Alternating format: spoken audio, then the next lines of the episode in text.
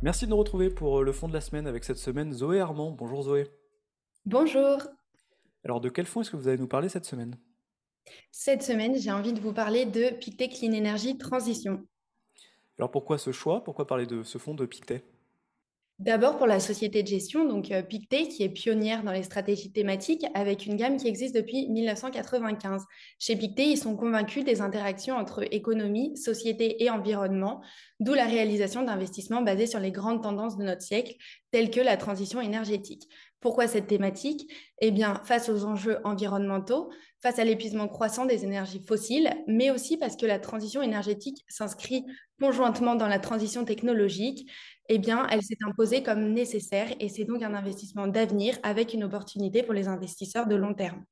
Alors on va rentrer un peu dans la gestion du fonds. Qu'est-ce qui le caractérise?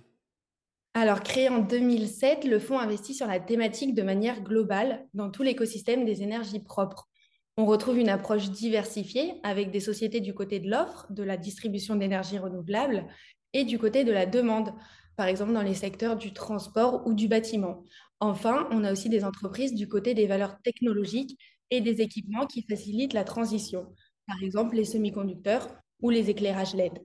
Alors quels sont les éléments différenciants? Parce qu'il y a plusieurs fonds qui s'intéressent à, à ce type de thématique. Pictet Clean Energy Transition se démarque par cette approche globale avec un fonds qui investit non seulement dans les énergies renouvelables, mais aussi dans les secteurs en lien. Et cette stratégie de diversification du portefeuille en sous-thème permet au fonds de se démarquer face aux fonds qui sont purement investis dans les énergies renouvelables. Ça lui permet aussi d'être exposé à d'autres secteurs, tout en restant bien sûr cohérent avec l'univers d'investissement de base. Et puis, un autre biais différenciant, aucun investissement n'est fait aujourd'hui dans l'hydrogène.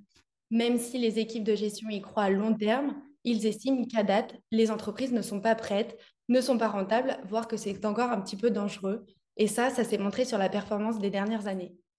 Alors vous l'avez dit, il a été créé en 2007. Alors euh, qu'est-ce que ça donne au niveau performance? Eh bien, force est de reconnaître que la stratégie n'a pas toujours fonctionné, mais en 2017-2018, on a eu un point d'inflexion et le fonds est devenu performant. Les énergies propres ont enfin trouvé leur époque, on a un alignement des planètes, si je puis dire, et c'est le timing parfait pour leur développement. Entre opinion publique, détermination politique, innovation technologique et baisse des coûts, on a vraiment un environnement pour favoriser une croissance durable. En termes de chiffres, ça se traduit par une performance de près de 23% en 2023 et sur 5 ans, c'est plus de 120%. Alors on va finir avec la place que vous voulez donner dans votre allocation et quel euh, accueil il a chez vos clients?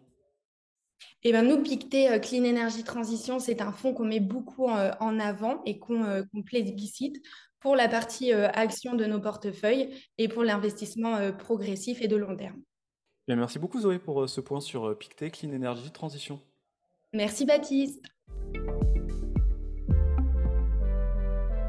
Retrouvez nos podcasts sur Spotify, Apple Podcasts et sur toutes les plateformes d'écoute.